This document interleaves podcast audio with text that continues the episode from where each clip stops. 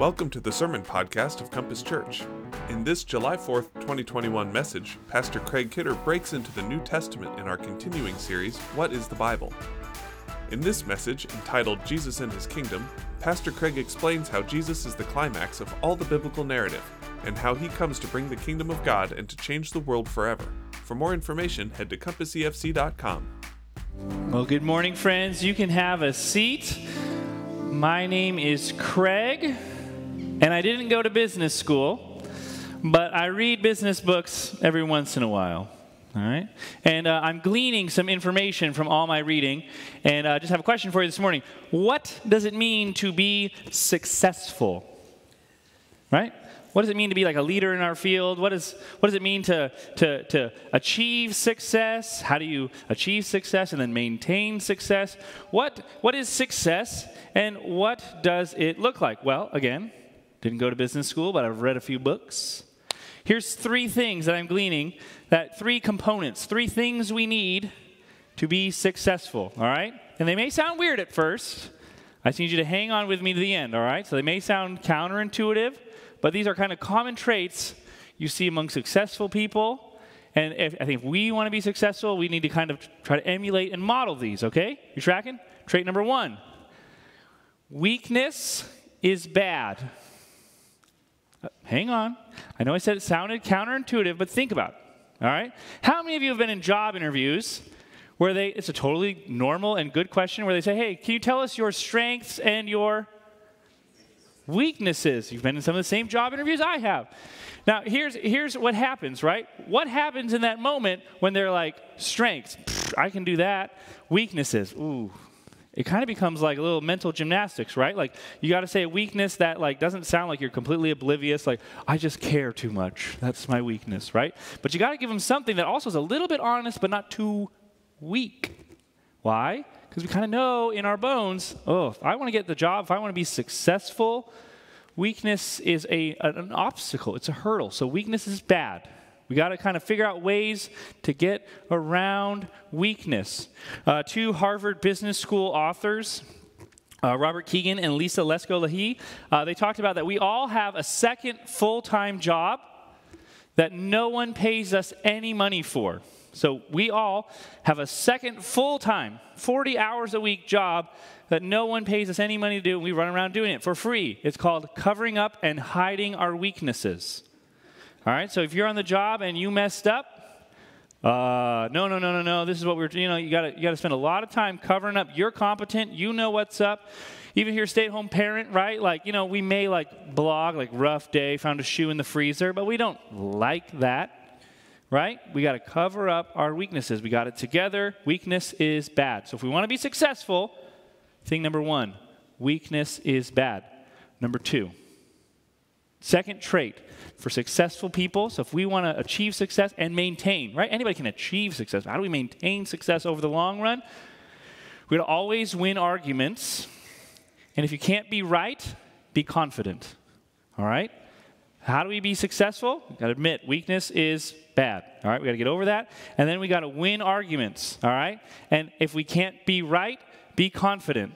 That's actually something my wife says about me. She says he's always confident, sometimes correct. All right? So if, it, that's what it is, right? You just got to have that posture, right? You know, look, here's the thing. Here's what it means about leadership, right? Leaders always have to make decisions. Things are coming at them, and we don't always have all the data. All right? But who what does a successful leader look like? Hey, I'm confident. Even in the midst of not having all this data, I'm someone that's trustworthy. I don't have any weaknesses here. I'm confident in this is the way we should go. And if it turns out that wasn't the way we should go, I'm confident about the next way. All right? Weakness is bad. Let's leave that in a rearview mirror and let's win arguments by being confident. And it doesn't really matter if you're right all the time. And again, Harvard Business School emulates this. Uh, they have classes where 50%, five zero, half your grade is based on classroom participation.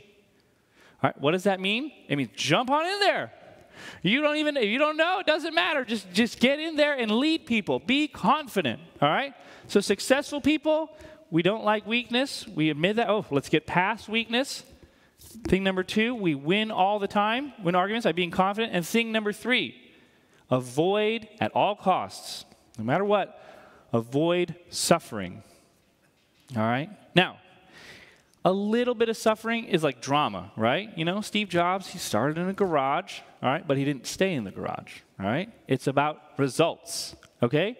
I don't make the rules, all right? You can't be successful without results. So if you're suffering, if you're running into brick wall after brick wall, if things aren't working out for you, you're on the wrong path, all right? Get off that path. Weakness is bad. We got to be confident, all right? And if we're running into suffering, let's get off that path. Now, uh, I like to think I have a moderate ability to read a room. How we doing? Some of you saw it up front, like, I know what he's doing. He's being ironic. I get it. This isn't that clever, Craig. But some of you were like, wait a second. What? Why? Because we are disciples of someone who died for his enemies. Someone who embraced weakness, who didn't beat people down by being confident, and who, when his path, the way, was met with suffering, he embraced it. And so I'm so glad you're here with us this morning. We've been going through a series called What is the Bible? where we've been backing up and we're looking at the whole story of Scripture. And today, it all comes together.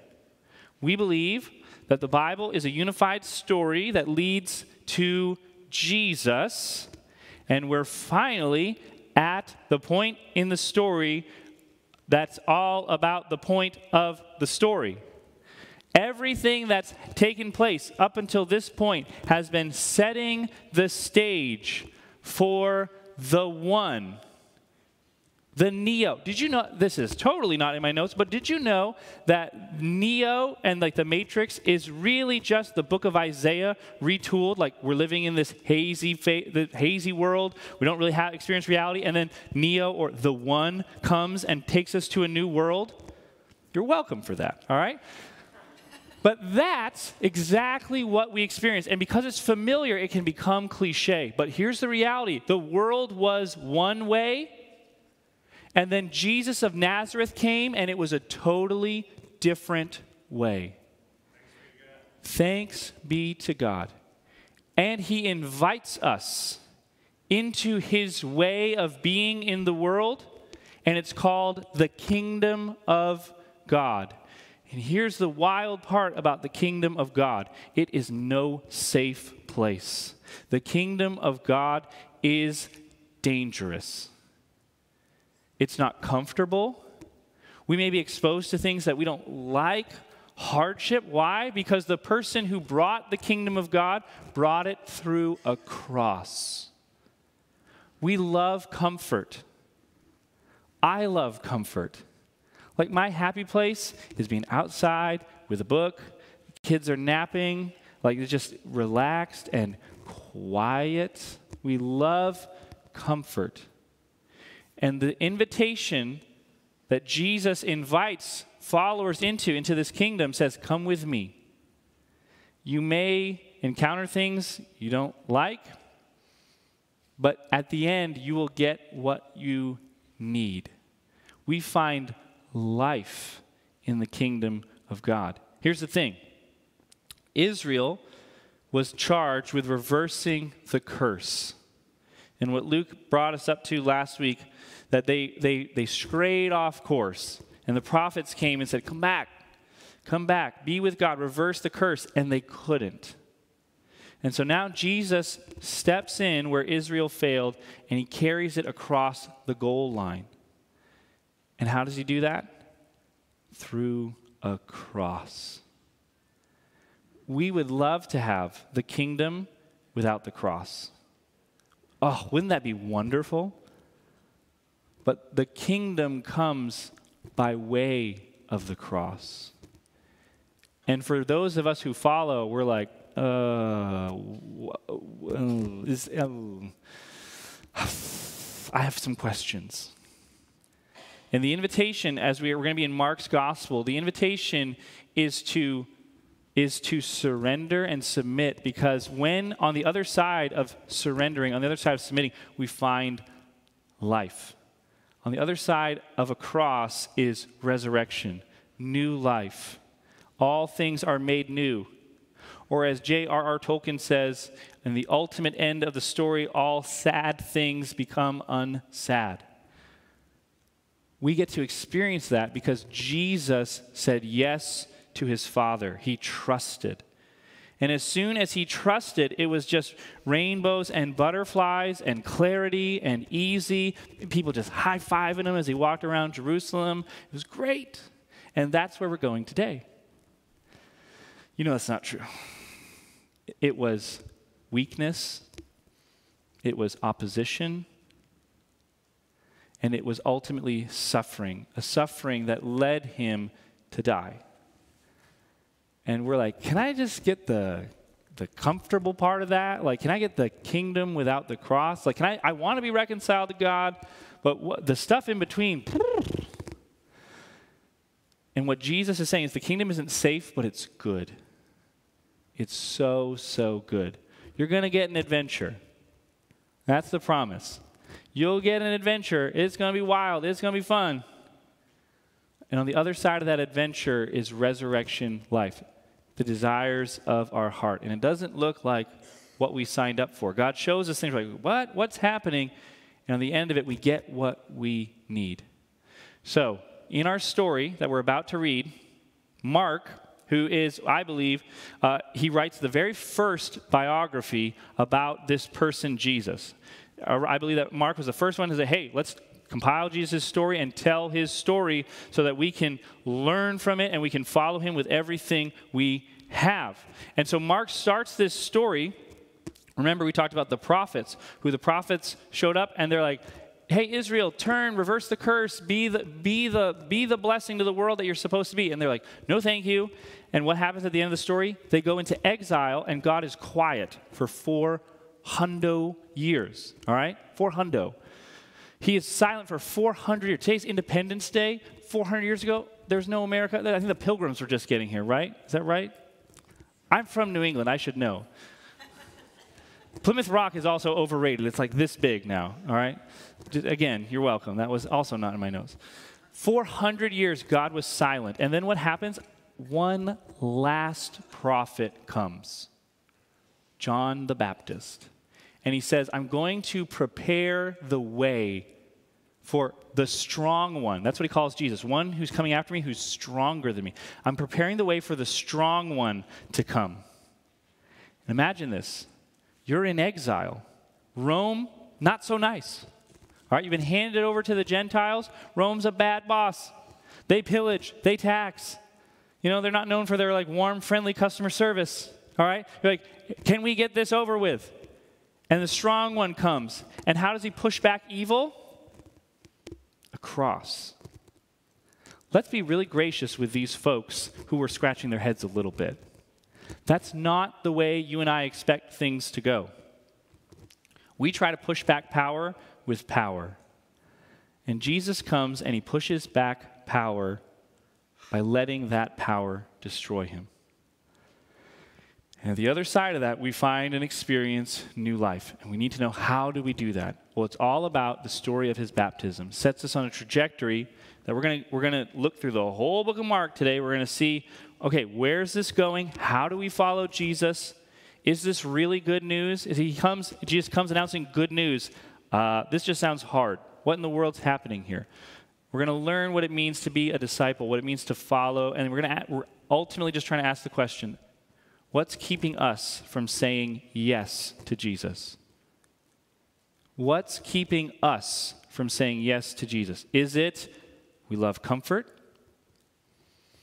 Is it our money? Is it relationships? Is it our politics? What is it that's keeping us from surrender and submitting and finding life on the other side? So, Mark chapter 1. Uh, I'm going to read that, Mark chapter 1. And we're going to do a survey of the whole book. Just like what we've been doing is we've been trying to back up and see the big picture of the Bible. Today we're going to back up and see the big picture of Mark's gospel, okay? So, we're going to read verses 1 through 15. And if you would, would you please stand with me for the reading of God's word? Mark chapter 1, verses 1 to 15.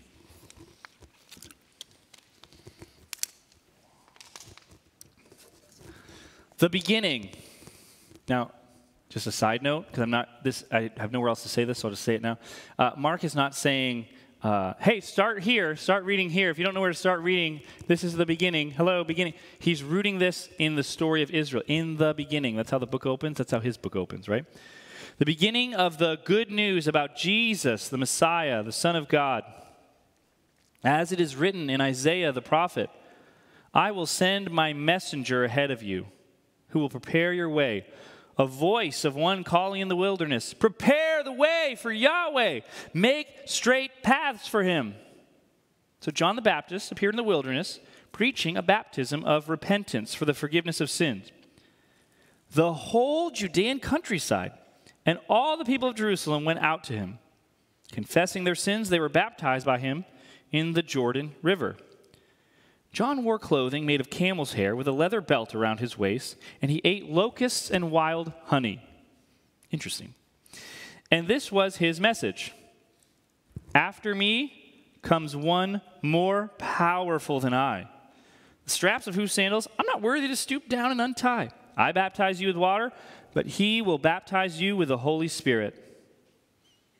At that time, Jesus came from Nazareth in Galilee and was baptized by John in the Jordan. Just as Jesus was coming up out of the water, he saw heaven being torn open and the Spirit descending on him like a dove. And a voice came from heaven You are my Son, whom I love. With you, I am well pleased. At once the Spirit sent him out into the wilderness. He was tempted in the wilderness 40 days, being tempted by the Satan. He was with the wild animals, and angels were attending to him. After John was put in prison, Jesus went into Galilee proclaiming the good news of God. The time has come, he said. The kingdom of God has come near. Repent and believe the good news. This is the word of the Lord. God, help us. God, we pray your spirit, just like your spirit came and rested on Jesus and anointed him for this kingdom ministry. I pray your spirit would come and open our eyes that we would see what's holding us back from saying yes to Jesus. Whether we've been following for years, whether this is our first encounter, God, I pray that you would help us to see what it means to say yes to Jesus and embrace this adventure in the kingdom of God. I ask these things in his powerful name. Amen. All right. Well, we know, we know that what it means to be successful is not hiding from our weaknesses, always being right, or getting away from suffering. But we really don't know that. So we may intellectually understand it, but yet when suffering comes, we all run away really fast. That was part of the reason why 2020 was kind of a difficult year, right? because we were like, oh yeah, we, we, you know suffering. The problem with this generation is they don't suffer enough. You know, my generation had it so tough, and then when suffering comes, it was like a great equalizer. We all like, wow, this is hard. Make it stop. I don't want this to happen anymore. Like we all talk a mean game about suffering, but I don't like suffering. You don't like it, that. Newsflash, that's why it's called suffering. Okay, if we liked it, it would not be suffering. All right, suffering is hard. And yet, right out of the gate, Jesus sets up the kingdom of God. He sets up his ministry by saying, There will be suffering in this kingdom. I'll go first. That is the life giving hinge that this whole door turns on. He says, There is suffering in this kingdom, but you can trust me. I'll go first. Baptism. There's lots of questions about baptism, and we're going to save those for another time. All right? But fundamentally, what baptism is, is it is an outward expression of an inward reality. Jesus is saying, I surrender and trust God. That's how he starts his public ministry as an act of trust. You may remember uh, when we started, you may not. I don't remember what I say last week or the week before. Uh, someone was talking to me once and they said this thing, and I was like, that's super good. Where'd you hear that? And they said, you said that to me. And I was like, oh, okay, at least I know I believe it. I mean, I, I, I, don't remember, so I don't expect you to remember. But remember when we were in Genesis, okay? In the beginning, God created the heavens and the earth. The earth was formless and void, and darkness was over the surface of the deep. Deep is water, okay? There's water, right? Why? Water is chaos. Creation hasn't occurred yet, there's chaos. Jesus, by being baptized, is going into the chaos. He's going into darkness as an act of trust. He's saying, God, I trust you. I wholly submit and surrender wherever that takes me. And it takes him underwater. Now, he comes out of the water to say, hey, the kingdom is not like suffering. Hey, suffering's great. We're all just signing up to suffer. Woohoo! No, saying there's life on the other side of submitting and surrendering. And what happens? What happens as soon as Jesus comes up out of the water? It's really important that we see this. Look with me at Mark 1. Sorry, let's just look at verse 9. Listen to this. I want you to listen really carefully because I'm going to flip to the end of Mark so you can see what the whole book is about. There's these, these techniques that, like, it's in movies and it's all over the place, but bookends, right? If like a, a movie starts in one location and then it ends in that same location, it's like, wow, this is very significant, right? I can't think off the top of my head a movie that does that. Maybe like, what's that movie with Matthew McConaughey? Interstellar, right? It's about the daughter's bedroom, remember? It's an awful movie. But anyway, that's how, that's how we see like storytelling, right? If you start somewhere and you end somewhere, the whole story is about that, okay? Sorry, Christopher Nolan fans, I didn't mean it's as awful. I, I don't apologize. Uh, one, listen to this, chapter 1, verse 9. At that time, Jesus came from Nazareth in Galilee and was baptized by John in the Jordan. Got it. Just as Jesus was coming up out of the water, he saw, this is really important, heaven being torn open. Okay, just remember that. File it away. And the Spirit descending on him like a dove. And a voice came. Okay, so thing number one we got to remember heavens being torn open. Thing number two, we're going to remember now, there's a voice. And thing number three, what does that voice say? You are my son. So these three things happen at Jesus' baptism. He's kicking off his ministry, heavens torn open, we hear a voice, and then he's declared to be the Son of God. Now, I'm going to be reading from Mark chapter 15 about his crucifixion. We're going to start in verse 37. All right, listen again. With a loud cry, Oh, so it's out of order, but there's a voice. A voice shouts out, just like in chapter 1. With a loud cry, Jesus breathed his last. The curtain of the temple was torn in two. More stuff being torn in two. All right? And then the centurion who stood there in front of Jesus saw how he died, said, Surely this man is the Son of God. All right? What's happening here? Heaven is the place where who lives? Okay, sorry. I, I am a little concerned about my hearing, and now I'm really concerned about my hearing. I'm wondering if I need to see an ear doctor. Heaven is the place where who lives? It's not a trick question. You can be confident, okay? Heaven is the place where God lives. Yes, yes, yes. Great. We're not trying to trick you. This is church, all right? The temple in the Old Testament is the place where who lives? Again, not a trick question. God. Okay, so God's home is being torn open. A voice cries out, and Jesus is declared to be the Son of God. Here's what Mark is doing by the bookends. Remember Interstellar? He's saying the whole story. You need to see all of Jesus' kingdom ministry in light of the cross. Right out of the gate, Jesus had 30 years preparing for his ministry, and he comes out of he comes out into public ministry and he gets anointed. He gets he gets dunked, ready to start his ministry. And what happens? He's on the way headed for the cross. Right out of the gate. The kingdom cannot come without the cross. How do we know that? Keep reading. What happens in Mark chapter 1? As soon as he comes up out of the water, the Spirit sends him where? The wilderness. Okay, now, remember, we've been going through the Bible. There was another group of people who crossed the Jordan and went into the wilderness. And how long was Jesus in the wilderness for? 40 days, okay? So there's another group of people who crossed the Jordan, went into the wilderness, and were there 40 years. Who was that? Israel. Jesus is picking up the story of Israel and saying, I'm going to take this across the goal line. I don't even really like football, so all you non sports people, just, I'm, I'm with you. So he picks up the story of Israel and he says, I'll show you how it's meant to be done. I'll show you a new way of being in the world. And who does he meet in the wilderness? The Satan. All right. And what does this Satan figure offer him? Mark doesn't tell us, but we know from the other Gospels, he says, hey, just skip that whole cross thing, worship me, and I'll give you all the kingdoms of the world. Kingdom without cross. Here's what Jesus is saying the, king, the kingdom, the curse, will be beat back, and it will be beat back by a stronger one. But it's not going to be reversed through power, through might. It's going to be reversed by surrendering and trusting God's plan to reverse the curse. And what Jesus is showing us as he heads into the wilderness and does what Israel could never do, he says, God is good. I am trustworthy. I'll go first. It's safe to trust God. It's not comfortable. It's going to take you places where you're like, where are we going? But what's Jesus illustrating for us? The just shall live by faith.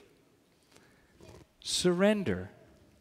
That's what it's all about out of the get go. How do we live in God's kingdom? Trust surrender. We trust you, God. Why do we do that? Because we're disciples of one who did that first. And his doing that bought us life. Look, part of the challenge of being a Christian in today's cultural climate is that we're also surfing in waves we didn't create, right? All right, so how many of you have, in, you know, you work really hard at your office, you know, you do March Madness brackets. You're like really, you know, you invite people over. You know, Fourth of July with friends. You're setting off illegal fireworks in your backyard. You know, you're a really great coworker, and then they find, hey, what, what, what were you guys doing this morning? I was in church, and then you just feel the air go right out of the room. Oh, hmm. I thought we were friends, right? We it's tough to be a christian it's tough to follow jesus because it, it in, in, today's climate that means embracing being misunderstood i also totally get that I, you know, I'm, a, I'm a pastor and nothing kills conversation at a party like hey what do you do you know, I'm asking, what do you do? Well, you know, I work at VU. My job is so cool. We like putt putt all day. We don't actually do any loans, and you know, it's all really cool. What do you do? I'm a pastor. Oh, I got a, I got a thing. I got to go. Right? Yesterday, I was at a wedding. This is a true story. I was at a wedding, and at this wedding, there were tons of like seminary students. It was in St. Louis. And um, I saw this guy afterwards, and he was just like standing there all by himself. And I go up to him, I'm like, man, a lot of seminary students here, huh? You don't go to seminary, do you? And he goes, no. Oh my gosh, no. Do you? Mm-mm. Which is true. He asked, do I go to seminary? I do not. Right? We know that to follow Jesus today means to be met with and looked at with suspicion. Do we trust him enough to follow him on that way? Listen, listen further as the gospel keeps going on. Mark keeps telling Jesus' story in chapter 3. Listen to this. So, Jesus is announcing that the kingdom of God has come near. So, after he comes out of the wilderness, he says, Hey, I got good news. The kingdom has come near. And again, that's like old English. When we think near, we think this is what's happening right now. Like, I'm coming near to you guys. Like, you're like oh man, put away Sports Center. Like, look alive. The kingdom is coming near, right? That's not what the gospel writers mean when they say that the kingdom has come near. It means it's here. God's kingdom is here among us now. That's wonderful news. That's exciting. That's fantastic. It's not close, it's here. Why is it here? Because Jesus came up out of the water and he surrendered and he trusted and he brought us the kingdom. Well, now it's going to be super easy, right? It's going to be great. Just rainbows and butterflies. Mark chapter 3. Starting in verse 21. When his family heard about this, uh oh, they went to take charge of him. For they said, He is out of his mind. And the teachers of the law, Bible nerds, people who know God's word, came down from Jerusalem and said, He's, he's possessed by Beelzebub. By the prince of demons, he's driving out demons. All right? So Jesus trusts God. Sorry, I always try to do a New England accent. I'm not trying to, my wife is always, she's like, do a New England accent. You're New, you know, sorry if you're, so, I love the South, all right? You know, not trying to make fun of the Southern, it's just the easiest one to do. Sorry. All right? So Jesus follows God. He trusts him. He steps out in faith into the kingdom. And what happens? His own family is like, this dude's nuts. And the religious leaders are like, bad news bears. Wicked bad news bears. All right? It's the best I can do, sorry. Was it easy for Jesus to trust God and to step out in faith? Look, we flatten the characters of Scripture. Like we think like David, oh, David just, said, you know, there's a giant, I got some rocks. Woo, that was easy. Trust God, nailed it. If we flatten the, the Old Testament characters, we, we flatten Jesus. Jesus was fully God, is. Jesus is fully God and fully man. Totally human. He has to use his agents. If he's he's being tempted by the Satan, and if it's not a real temptation, it's not temptation. Jesus was fully human. The author of Hebrews says he knows how to identify with our weakness. It was hard for him to trust the Father. Yes, he had the Spirit. Yes, he was led around, but he still had the weakness of being human. No sin, but the frailty of being human. He had to make real decisions and really use his agency. And his loved ones turned their backs on him the religious community of which he was a part of said, uh, Wrong team, bro. That's hard. When we follow Jesus and we step out and it's looked at with suspicion, right? What's God doing? I don't like this. But look, we sang it, even when I don't feel it, you're working. That's very easy to sing and then when it happens, it's like, oh, did I do something wrong? What are you doing? What are you doing? But do we trust Jesus with our relationships? When our loved ones don't understand us, when they think all the baggage that all the people who claim the name of Jesus have that have come on before us, are we willing to be misunderstood and to love, or do we say, I'm going to fight back? I'm going to I'm going to be right. And I'm going to let you know I'm right. Maybe not to your face, but definitely on Facebook. And here's the thing if we if we don't understand that the kingdom of God is brought about by the stronger one and that stronger one dies for his enemies, we end up fighting back people who are not enemies. Our battle is not against flesh and blood. Do you know what that means? What are, what's flesh and blood?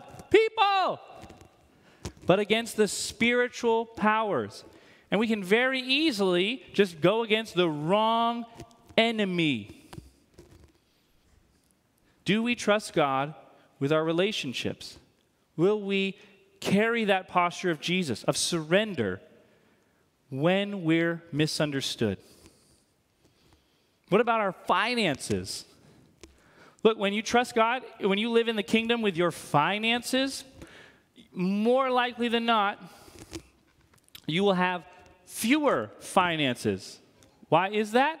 Because in the kingdom, we are generous. When you're generous, are you giving things away or hoarding things? Like we say all the time, is the point of life to make what you can, can what you make, and sit on your can?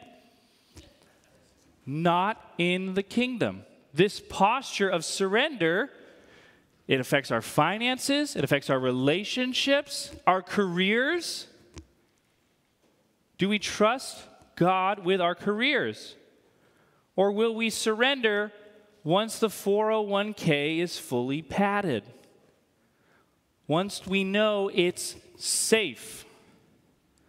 Or, and happy fourth, what about our politics? Are we willing to surrender our politics to Jesus? I've seen a lot of people, I've seen a lot of people leave church because of their politics. I have not seen many people leave their politics because of church. How do we surrender? Can we surrender? What's keeping us back from surrender? Is it comfort? We look, if you want a comfortable life, that's fine. But you got to know you're going to be bored out of your gourd. You know, the only place on planet Earth that is totally tranquil and there's no conflict is a cemetery. If you're alive, there is going to be conflict. Jesus is saying, Follow me, and we can learn to redeem that conflict. And Jesus can redeem the most irredeemable situations. Psalm 106. Listen to this. This Psalm 106. Yes. All right. Psalm 106. Uh, bu- bu- bu-. Okay, here we go. Verse 26. Uh, so uh, they grumbled. This is verse 25. They grumbled in their tents and they did not obey the Lord. So he swore to them with uplifted hand that he would make them fall in their wilderness, to make their descendants fall among the nations and scatter them throughout the lands. Here's what's happening Israel disobeyed God, and God wrath says, I'm going to hand you over to the nations. In the Hebrew Bible, being handed over to the nations means experiencing God's wrath. That's not good. All right? Listen to Mark chapter 10, what Jesus says he is doing. In Mark chapter 10, Jesus says uh, that in verse 33, we're going up to Jerusalem, and the Son of Man will be delivered over to the chief priests and the teachers of the law. They will condemn him to death and will hand him over to who? The Gentiles. What's he saying? I'm going up to Jerusalem to experience God's wrath. Did he deserve that? No. Is he fighting power with power? Yes.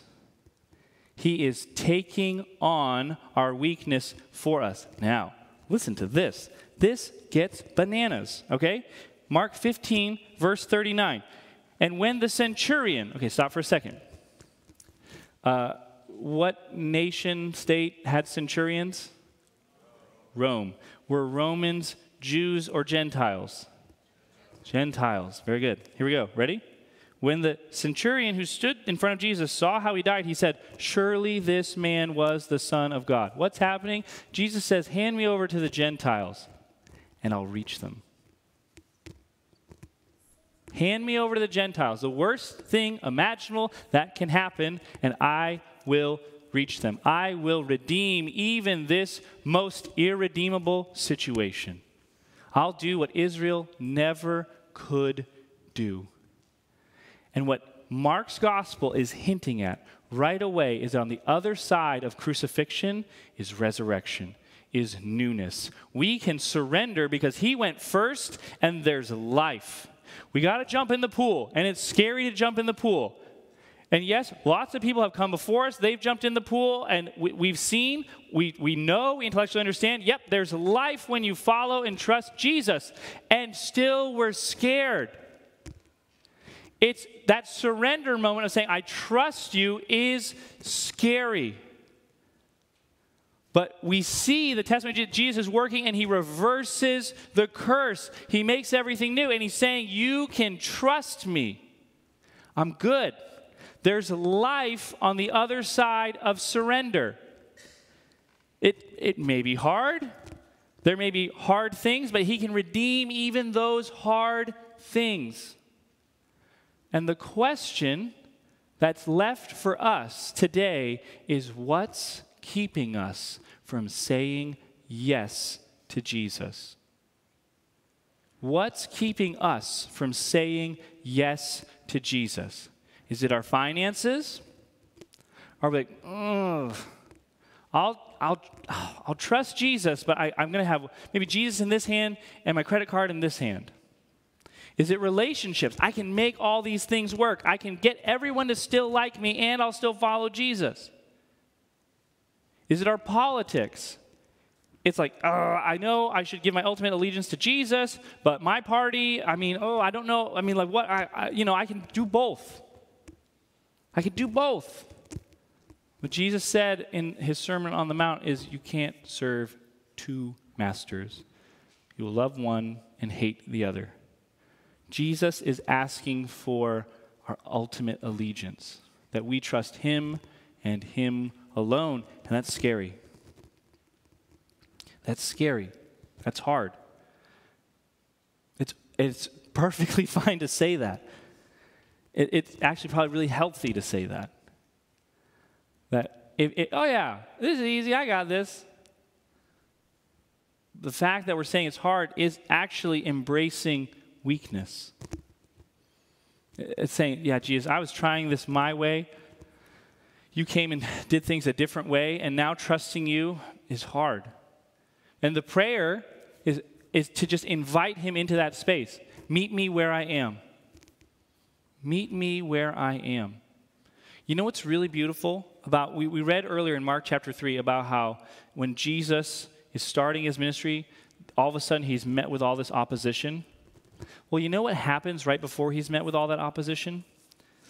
Mark chapter 3 and verse 14. He appointed 12 disciples that they might be with him and that he might send them out to preach and have authority and drive out demons.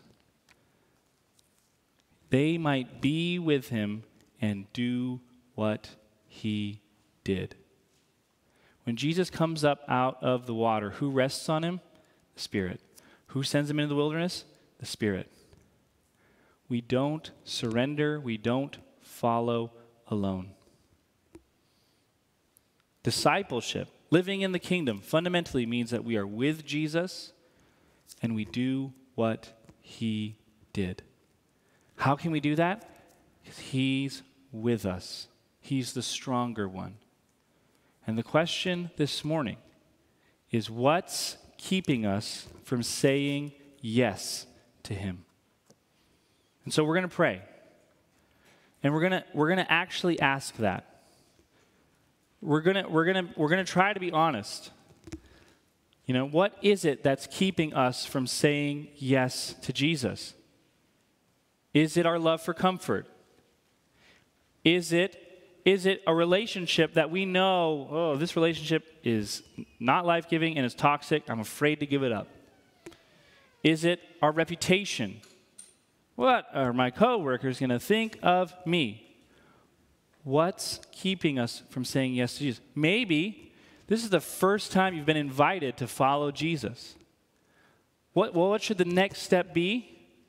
Just like Jesus' first step after trusting and believing? Baptism. Maybe what was keeping you from following Jesus, you just didn't know. No one had ever told you. We would love to talk with you. So, whether you need to be baptized, whether you need someone to pray and say, hey, my heart is just clinging on to things that are keeping me from following Jesus. We want to be with you and do what Jesus did. We want to pray with you and help us as a community be a community who says yes to Jesus. It's scary. It's scary. We don't know what's on the other side of it. There's, there's, I was going to say there's men and women, but there's just men today. Up here, find one of us. We'd love to pray with you. We'd love to, to just ask God's help in saying yes to Jesus. The writer of Hebrews and the psalmist both say, Today, if you hear his voice, do not harden your heart. Say yes today.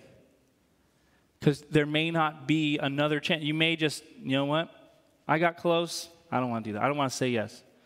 If he's talking to you, if he's inviting you to say yes, to surrender, whether you've been a Christian for 40 years, 40 minutes, not a Christian yet, we're going to ask God together God, how do we say yes to you? How do we surrender? And if you need help, we'll be up here after. We'd love to pray that with you. Let's pray and ask for his help. Father, we can call you Father because Jesus trusted you, because he went first. God, where Israel had failed, where we had failed, he didn't. God, thank you that he brought us the kingdom through the cross. God, I pray that the things that are keeping us from saying yes to your son, we would we would loosen our grip on those and we would trust you. God, I pray if there's people in here who need to take that first step of just saying yes to you in faith and then being baptized. God, I pray that they would have the, the courage, because it's, it's courageous, to come talk to us. God, I pray that we would be a community of people who say yes to you. So, what's in the way, help us to see it and be with us as we work to say yes. This sermon is part of the ministry of Compass Evangelical Free Church in Columbia, Missouri. We seek to be a church where Christ's love is at work transforming lives through the power of the Spirit to the glory of God. For more information, check out compassefc.com